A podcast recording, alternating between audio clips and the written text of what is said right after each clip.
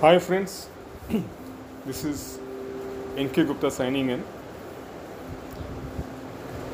After having spoken of the six schools of philosophy, Srimad Bhagavad Gita, and uh, in my last topic, I spoke on uh, Ukraine crisis. Taking further our discussions, I intend exposing the listener to the realities in which we are living in. And as I mentioned earlier, once we have a knowledge of the six orthodox schools of philosophy, for example, Nyaya Darshan, which basically is a philosophy of logic, wherein the author very clearly lays down the methods through which we can acquire knowledge, correct knowledge. Similarly, it is important that we understand in what environment we are living in and what is the scale of a good living that we have. But probably we'll be able to understand all this only once we know what is happening away from us. Like they say, grass is greener in the other man's coat. Similarly, unless we see people who are more disadvantaged than us, probably we'll not be able to realize how lucky we are or how advantaged we are vis-a-vis those such people. Well, this is a very long topic and uh, it may take a few lectures for me to unravel what I want to tell you all. To begin with, it is my earnest request that the listener has a concept or rather complete clarity on the globe. That means he must be aware how the countries are situated, what is the geographical location of various cities, various countries, what do we call Middle East, what is Far East, what is the West, what is and what are various organizations uh, which have come into being, especially after the Second World War, and all these things. Because when I'm going to talk of something, to appreciate the true worth of it, it would be essential that mentally we are aware geographically what we are, which area we are talking of. So that is one part, that we get familiarized with the, uh, you know, the global setup, how it is, and that should be the first point. Once we have this, then we'll be able to go further. And uh, for example, today the Ukraine-Russian crisis, that is the most contemporary thing that is happening, and the worst carnage to the humanity that could be inflicted upon because of the modernization, modernization of the weapons, and uh, Russia is also threatening use of nukes in case the need arises. So I think we are aware where Ukraine is situated, what are the bo- uh, neighboring countries, Romania, Poland, Hungary, and uh, why our ministers had gone to these countries to, you know, monitor the evacuation program of the Indian students who were studying medicine there. So similarly, like Ukraine, we should be aware of the other countries, South America, which is also called Latin America, and so on. Now, some of the twentieth century, or even we can say uh, after the Second World War, within the last thirty to forty years, what are the worst areas of crisis that we have been exposed to? We are going to talk of that slightly.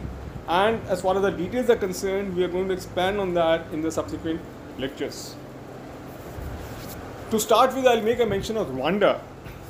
Rwanda is a country in the Central Africa continent, and uh, it's on the eastern side of Zaire, which is now called the Democratic Republic of Congo, and uh, the neighboring countries, Kenya, et cetera. So once we have a look at the African political map, we'll be able to see where Rwanda is. Rwanda came into news in nineteen ninety-four because of the genocide that happened there. The Tutsis, it is believed ten lakhs of them or one million of them were killed within a span of one hundred days by the Hutus. Now, for every conflict that happens, there is a reason behind it, and these reasons keep on, you know, becoming uh, words, and finally a trigger comes wherein uh, such kinds of uh, atrocities happen. Now Rwanda is a thriving economy, and uh, the people are staying uh, together. In fact, the two, uh, that is the Hutus and the uh, Tutsis, there was no racial difference in them as such, but out of only class, while the uh, Tutsis were basically, uh, you know, herding the cattle, the Hutus, they were the landowners. So some kind of differences cropped up, and finally the genocide happened in the year nineteen ninety-four. That was one of the worst, uh, you know, news of any one single genocide after the Holocaust. In the Holocaust, of course, that is in the Second World War, about uh, uh, six million, that is, uh, uh, sixty lakhs, sixty lakhs Jews were killed by the Nazis. In Africa itself, we have the Libya crisis. Libya is a country which is situated in the north of Africa, and uh, It is, uh, its uh, coastline is very near the Europe, and uh, we are all aware of Colonel Gaddafi, the dictator who ruled uh, Libya for around four decades, and uh, he was from the army, and he came into power through a coup, and uh, reigned uh, Libya for almost four decades. He was very critical of the West, and uh, it was a part of the United Nations, Libya. But then the atrocities that were carried out by Gaddafi finally resulted in a resolution by the Security Council that the atrocities on the civilians carried out by Gaddafi should come to a standstill. And uh, finally, Gaddafi was eliminated, assassinated in two thousand eleven.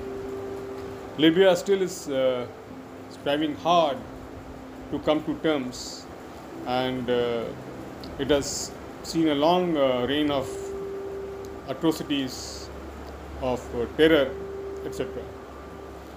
Then we have the country of uh, Lebanon, with the capital of Beirut. That also is in the news all the time. And if you go through the history of Beirut, uh, the Lebanon, it is in a very, very bad condition, with uh, almost nil governance, no medical aid, and uh, no system of law, no hospitals, in a very, very bad shape. There's a smuggling uh, going on between the Syria and Lebanon at all points of time. Government is aware of it, but nobody is doing anything. The Syrian crisis we are all aware of, wherein the civil war uh, led to the demand for removal of Bashar al-Assad, the president of the uh, Syrian Republic. Bashar al-Assad's father, Hafez al-Assad, was from the Air Force, and he came into power in the nineteen seventies, and since then the Assads have been ruling the Syrian Republic. Now we'll find that in most of the conflicts, the primary reasons that uh, are behind such conflicts are basically corruption. When you say corruption, it's not only in terms of monetary, uh, you know, uh, what do you call Uh, from the monetary point of view, but at the same time when the power is misused to show supremacy over the people who are ruled, that is also corruption and uh, leads to conflicts. The superpowers, so-called superpowers that we had of the U S and the Russia, and uh, which basically was more uh, recognized as the Cold War, that also came as one of the reasons of various conflicts. You would always find that U S and uh, Russia were at two opposing sides, and they were playing proxy wars practically everywhere. For example, in Syria, while the U S, they supported the rebels, Russia had a soft corner for the regime, that is the president uh, Bashar al-Assad.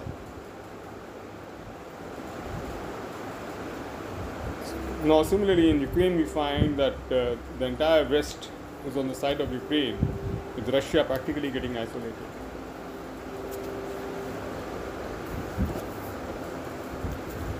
Now, uh, then another major conflict is between the Saudi Arabia and Iran. Saudi Arabia are the uh, Sunnis, and uh, Iran follows the Shia Muslim uh, culture. Shias comprise around twelve percent of the entire Muslim population of the world, and uh, these are the uh, the difference between Shia and Sunni are the causes of uh, you know war between Saudi Arabia and Iran. We will find that life in India is substantially better, very good, when we see these other countries. So we should be thankful that we are born in the independent India, and the kind of uh, liberties that we have, it is hard to find elsewhere. In the sense, in India, we have the sedition law, wherein uh, in case you are found to be saying something or indulging in some activity which is against the interest of the state, then probably you could be arrested under the sedition law. But by and large, ordinarily, you will find life in India is much better. The legal system works. You will find that uh, people who are in a very good position, they also, you know, uh, face as the law commands, and uh, there is no escape from the clutches of law in case you are found indulging in activities which are not uh, ratified or which are not in terms of the law. The kind of education that we have, we have the premier institutions, the Institute of Management, then the Institutes of Technology, and uh, even architecture, fine arts, it's something fantastic. We should appreciate, and this appreci- appreciation will come only once we see what is happening outside India. Another good example to take lessons from is China. The kind of recovery, economic recovery that China has made is unprecedented, and in human history, it's for the first time that in the span of one generation, the kind of China has uh, you know, recovered and removed people, large number of people from poverty, is just unparalleled. In the nineteen eighties, about eighty percent of the population of China were staying in the villages and only twenty percent in the cities, and this has now reversed. China is an economic superpower today, and with the U S, the G D P being twenty-two trillion dollars and uh, China fourteen trillion dollars, as far as P P P is concerned, China is the uh, world number one economic power.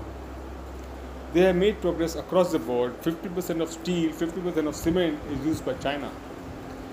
Even in the case of artificial intelligence, China has made rapid progress. In Beijing, probably you don't have to carry cash because everything is uh, done by the scanning of the Q R code. It's something unprecedented. At one point of time, when you see the name Made in China, the uh, product used to be looked down upon, but today if you see Made in China, it's something uh, to be proud of, to own an item which is being made in China. In fact, the world economy will collapse in case China was to be uh, extruded from the world trade. In fact, India itself uh, has a substantial uh, amount of import and exports with China, and of course with U S A as well. The Chinese story is something uh, exceptional, and uh, uh, it's a very unique example where a communist kind of government has made progress in such a pace and in such volume which could be expected only from a capitalist kind of uh, you know, regime. This is something very fantastic and uh, uh, not been able to be understood by most of the people. Well, friends, I just wanted to give you a slight exposure to what's happening in the world, how lucky we are to be born in a country like India, and uh, with all these things within our mind, how we could uh, gauge our status in terms of being advantaged or disadvantaged, and then work out uh, you know structure whereby we can further improve our life and uh, contribute, apart from uh, a personal rise, to something for the nation to be proud of, and uh, then uh, make things better. So thank you very much, and God bless. Take care.